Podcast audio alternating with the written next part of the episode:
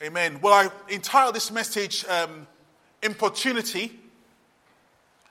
You know, there's many false ideas about prayer.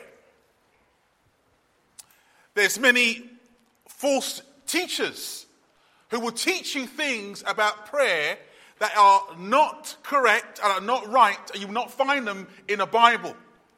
And yet there are many people who will teach you wrong things concerning prayer. But not only that, many people in our world pray today. There's so many people who pray. Even non-Christians pray. I fear that Saturday night, lottery time, I fear that the most of our nation are all praying, waiting and hoping that the numbers come up. I'm sure non-believers do a lot of praying. Every hospital is a prayer chapel. I went into one the other day. And I went into that prayer chapel. There's a book where people can write their prayers down.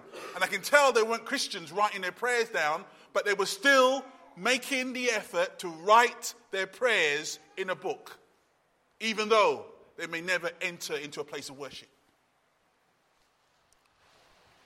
Sadly, with the thing going on in Paris, we know that many people around the world are just praying. Never prayed, really. But they will write things on the internet, hashtag praying for Paris, or they'll say things like that, and they're praying. But not really praying correctly. But when I look into the church of Jesus Christ seemed to be lost in the whole idea of prayer. People teach things that are not correct. People say things that are not biblical. And they put it all out into the church and say, this is how you should pray. But actually, you won't find it in the Bible. It's twisted. It's taken out of context. It's wrong. And so, before I enter into the passage, I want to tell you two things about the false teaching on prayer that you might have heard. The first thing that you might heard before in prayer is this. Name it, claim it. That teaching goes something like this. If you name something in prayer, tell God exactly what you want. Tell God exactly what it is. And whatever you tell God, then by faith, claim it as yours. I've heard people naming crazy things. I heard people naming cars. Lord, BMW 3 Series 1965 plate. And they prayed it and they named it and they're going to claim it. I had people going into houses on viewing, 10-bedroom mansions. And as they walk through the house, they're saying, Lord, this kitchen is mine in Jesus' name. This living room is mine. And every time I put my foot somewhere, I belong to me in Jesus' name. And they're claiming houses in Jesus' name.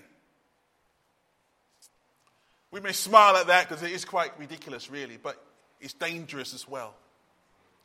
Kim and I went into a church. As we visited this church, there was this church, and everybody was sad in this church. We found out that during a service in that church a few weeks ago, a child was dying of some kind of illness. And in this church, people was naming it and claiming it.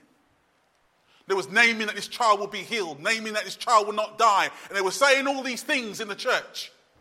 When we got there, sadly, the child did die. Everybody was broken. You know what? In a few weeks' time after that, we went there, the whole church closed down. People were broken and disappointed. Dangerous teaching. Dangerous. Ruining churches and ruining lives. And yet, many, many churches still hold on to that. You can name it and you can claim it in Jesus' name. That is false. Another false teaching that I've come across over the years is positive confession. Here it is. Positive confession. This goes something like this.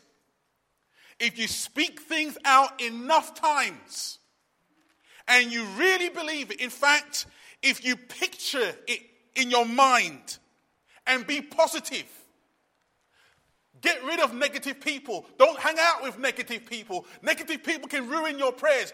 Surround yourself with yes people, positive people, and pray and positively confess what you want, and God will give it to you. I've heard of a young African man, after praying like this, he went into his church and he went to a young lady and he said, "I've been praying and God has told me that you are to be my wife." And he said, "I'm positive about that. I'm positively confessed it in Jesus' name. I claimed the thing that is not, I say is. And God says, you're going to be my wife." The poor girl had to call her dad. So when prayers like these go wrong, and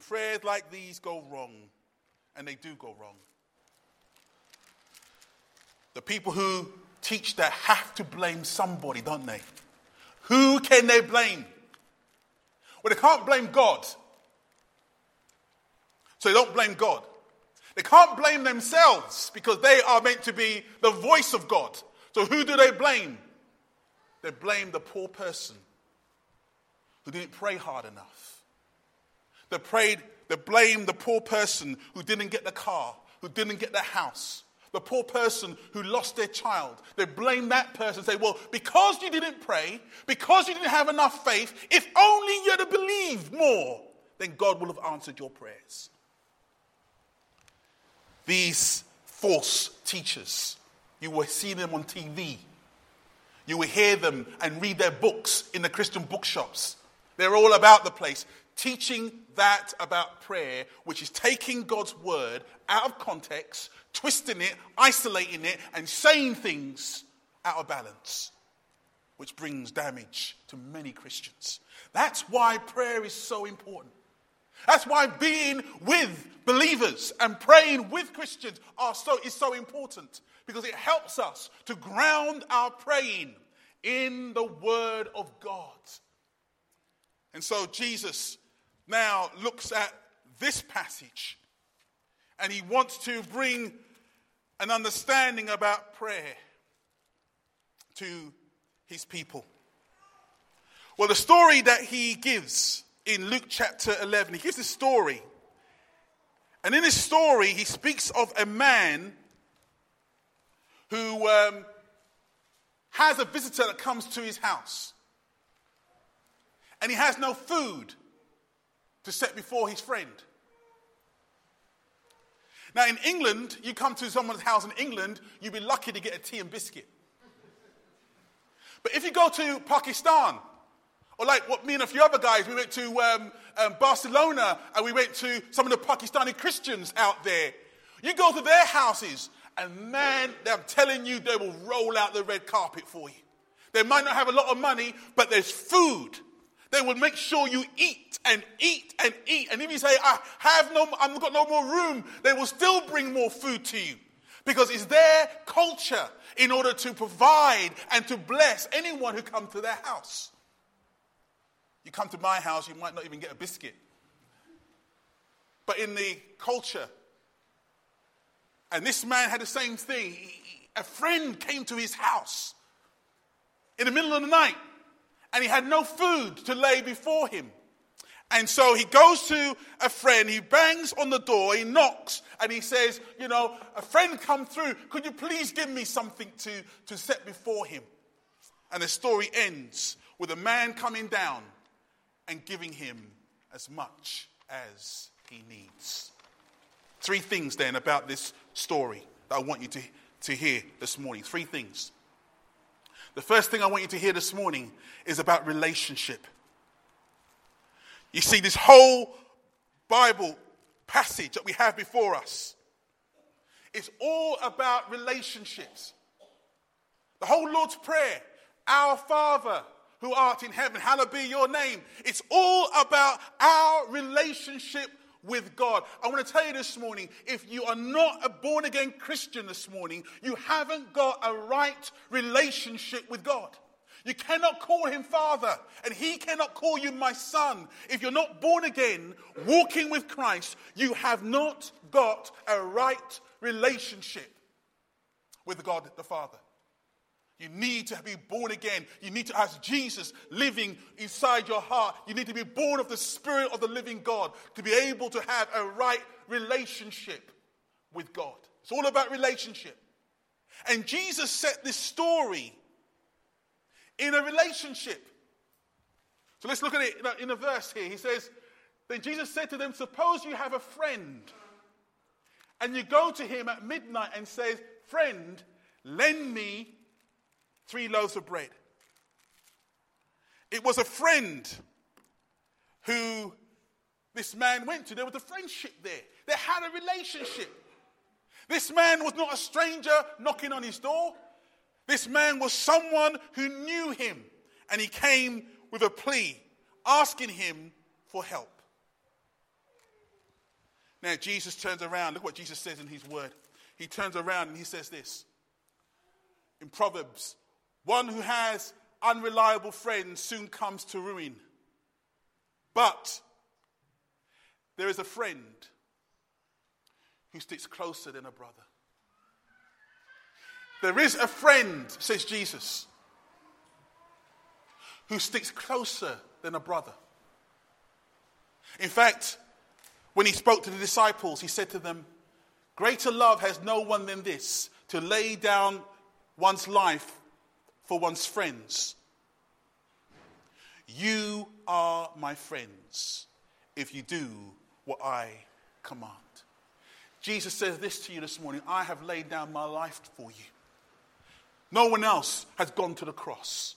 No one else has taken the whips. No one else has taken the crown of thorns. No one has taken abuse and insult. No one has hung on a tree for you except for me. I have laid down my life for you, says Jesus.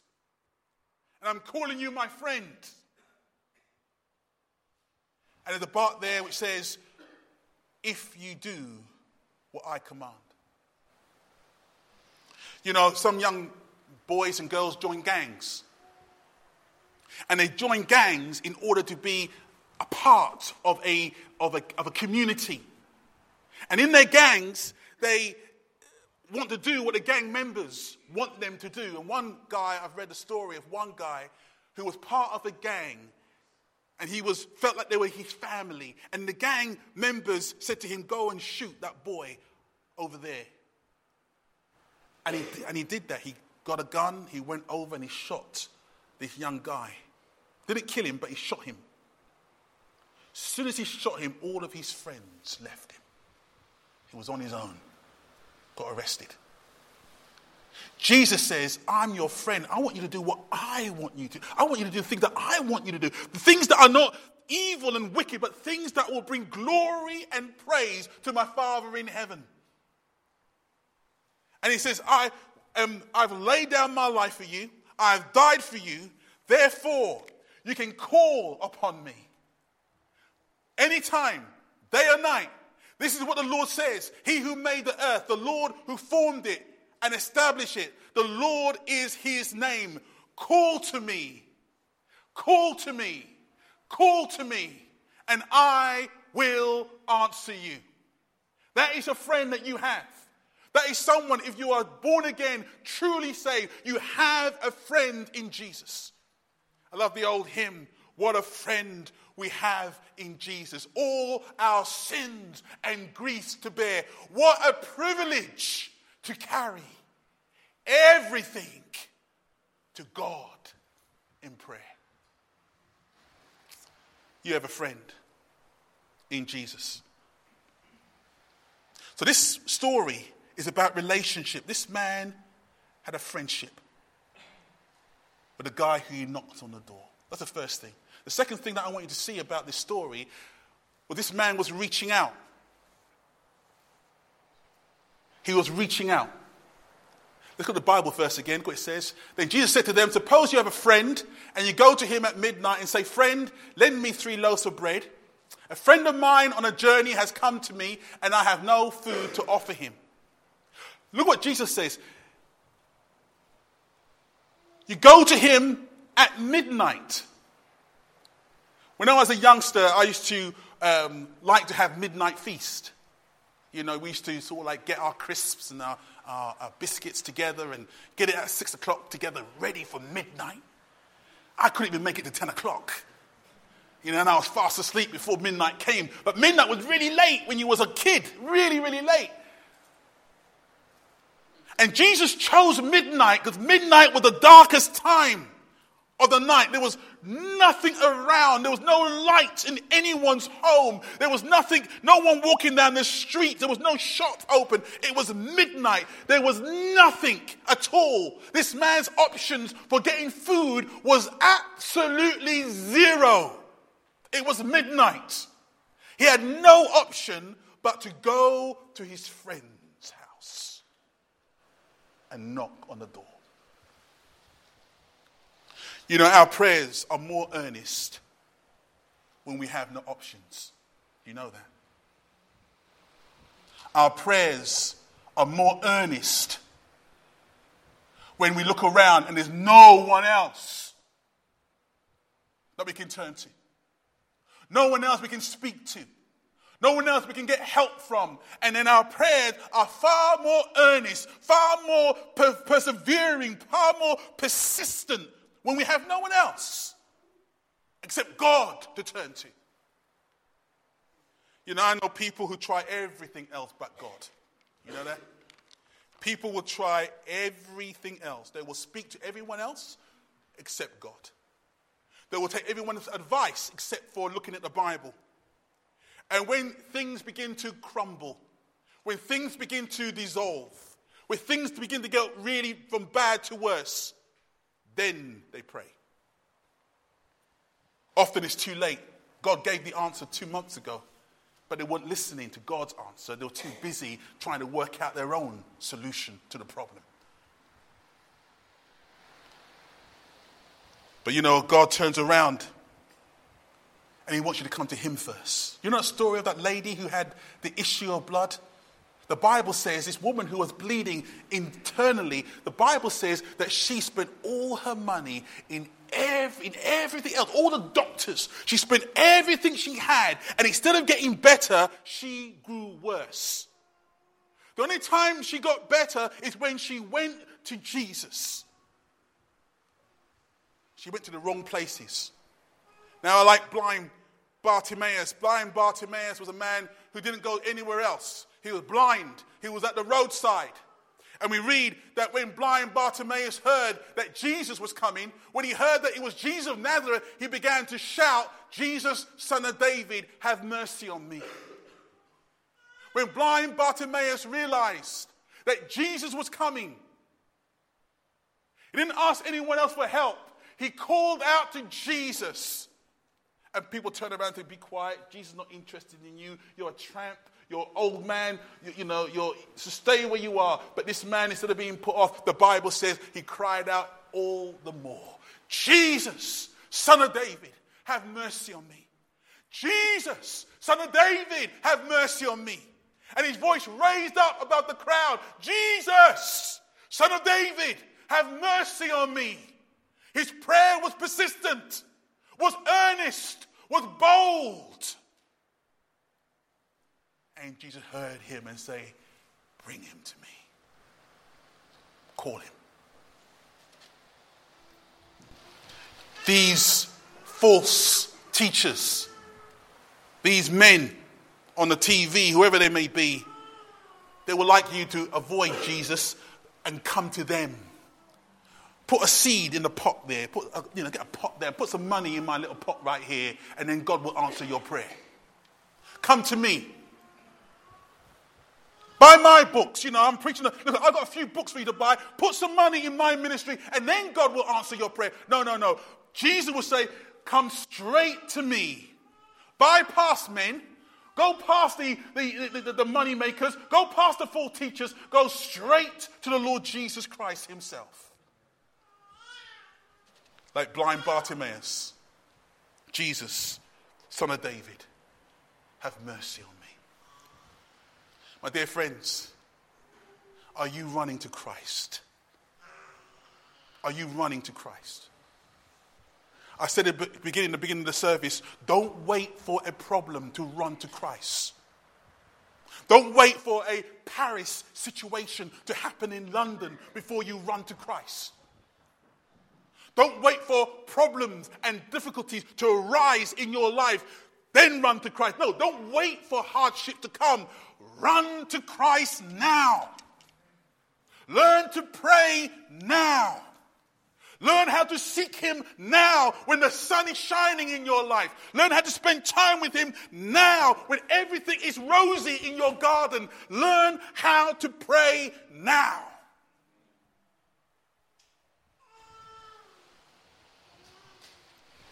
Praise be to God. Reaching out to him. We need to reach out to him. And this man in this story, he reached out to Christ. The third thing and the final thing I want to say is he was bold. The King James used the word here. I say unto you, though he will not rise and give him because he's his friend, yet because of his importunity. That's a funny word, isn't it? We don't use that word anymore. Because of his importunity, he will rise and give him as many as he needeth. That word importunity is a very good word. And the reason why I left it there is because it's more than just being bold. This man was not just bold. This man was earnest in his request. This man was persistent in his request. This man was persevering in his waiting. He didn't come to the door, knock a few times, and wait for an answer, and didn't get it, and so he left. No, he came with an earnestness, and as he knocked on that door, he wasn't going to go. He was going to stay, because he knew that in that house was a friend. And he knew that in that house was a friend who was willing to give him what he needed. He knew it.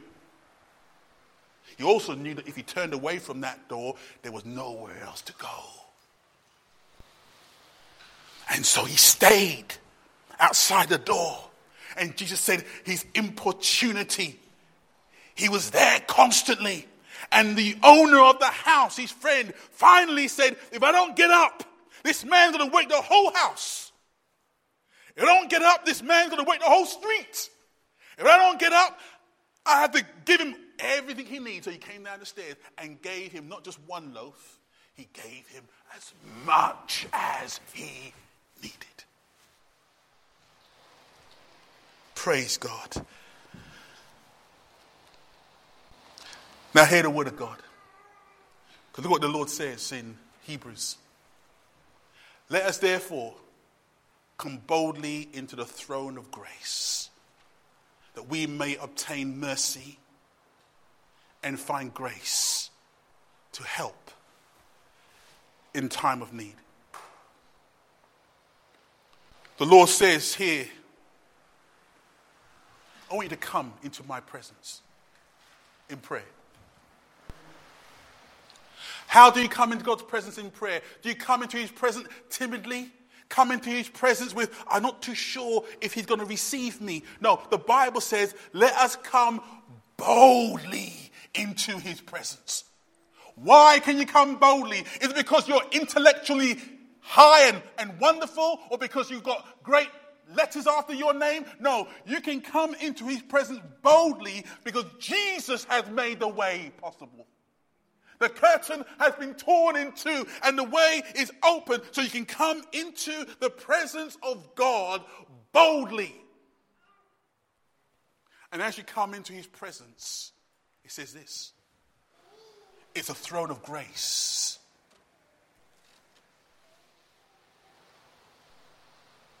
And you can find grace to help in a time of need. Paul turns around and says about grace, he says this, but he said to me, my grace is sufficient for you, For my power is made perfect in weakness. Let me tell you something. Sometimes God does not answer the prayers that you're praying the way you want the prayers to be answered. Sometimes you're praying for a prayer and the false teacher will say, name it and claim it, name it and claim it. They will turn around and say, positive confession. But sometimes you come into prayer and God does not give you what you have been praying for.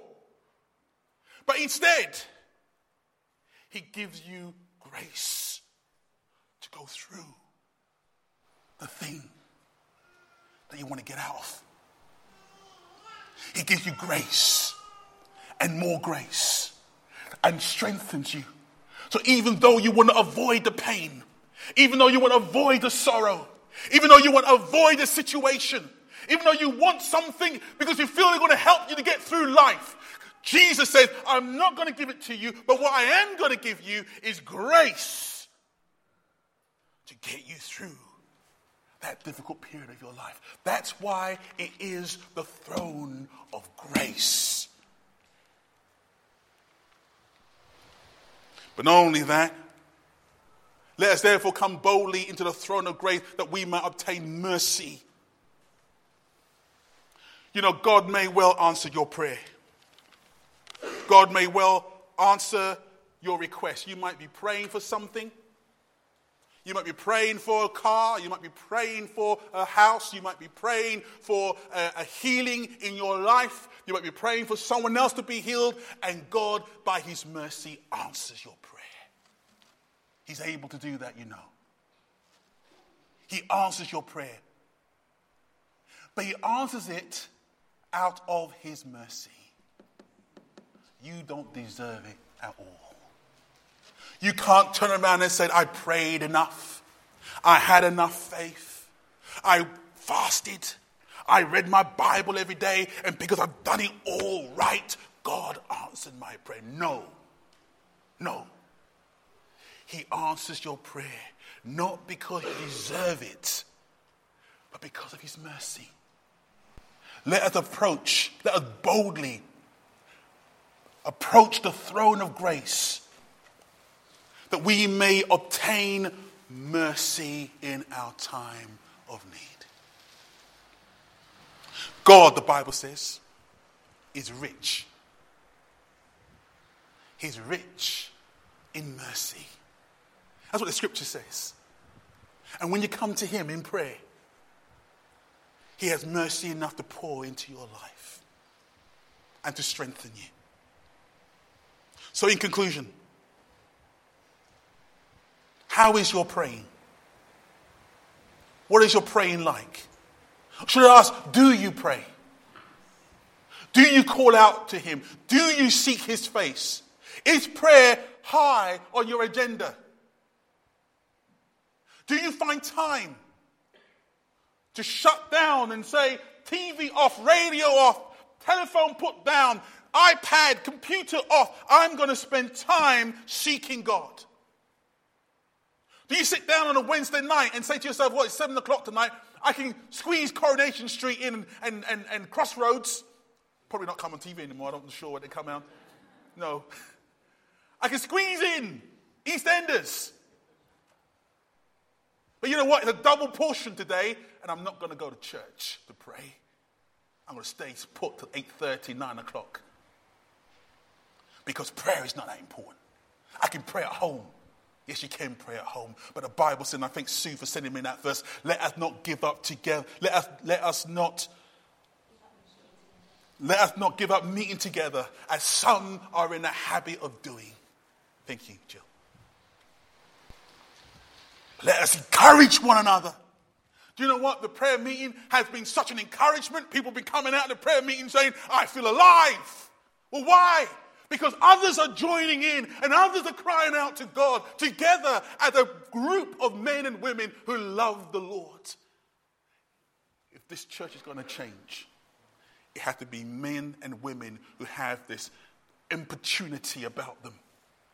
They have an earnestness. They have a persistence. They have a perseverance in the presence of God. And when they do come and they begin to knock, And God says, keep on knocking for a while longer. And we carry on knocking. Carry on knocking. God says, I'm going to give you as much as you need. I'm going to pour out a blessing upon you. That my grace will get you through the trials that lay ahead. Or it might be personal trials. You might be going through a very difficult time in your family.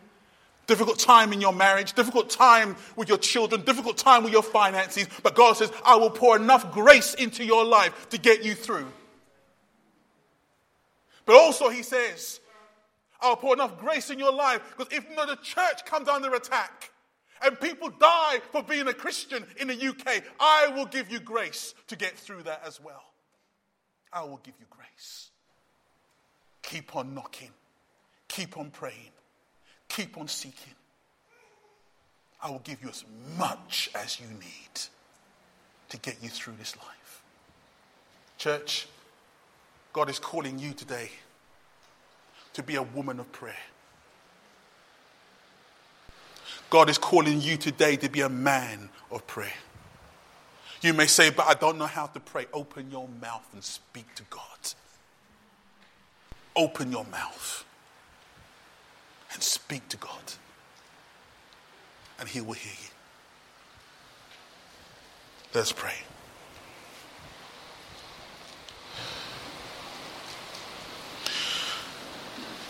Father in heaven, we understand from the story that this man had nowhere else to go. It was midnight. He had nowhere else to turn. And I remember the words of Peter when he says, Lord, where can we go? You have the words of eternal life. We can go nowhere else. We cannot turn to anyone else. No one else has the authority or the power that you have. No one else has the grace and the mercy that you have. No one else has the compassion and the love that you have. Lord God Almighty, there's nowhere else we can go as a church. Father, the day is getting darker, Lord.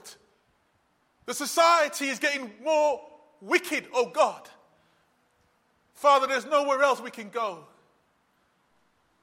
And Lord, forgive us, Lord, where prayer has become something which we add on occasionally, maybe before a meal, or maybe before we go to bed. But Lord, you're calling us again to cry out to you in prayer. Father in heaven,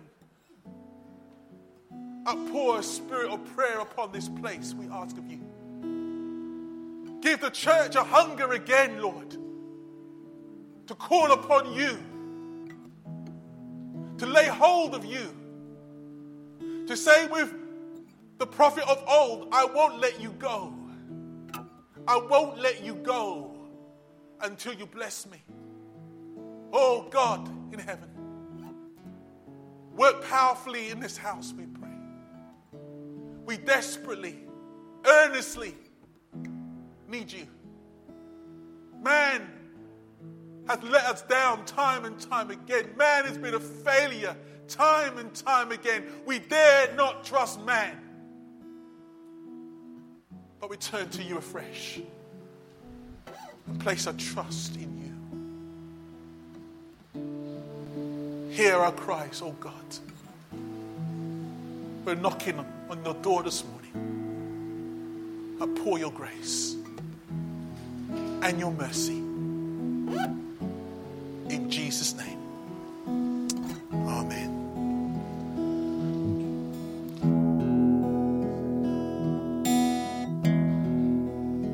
And should I ever be abandoned? Should I ever be acclaimed?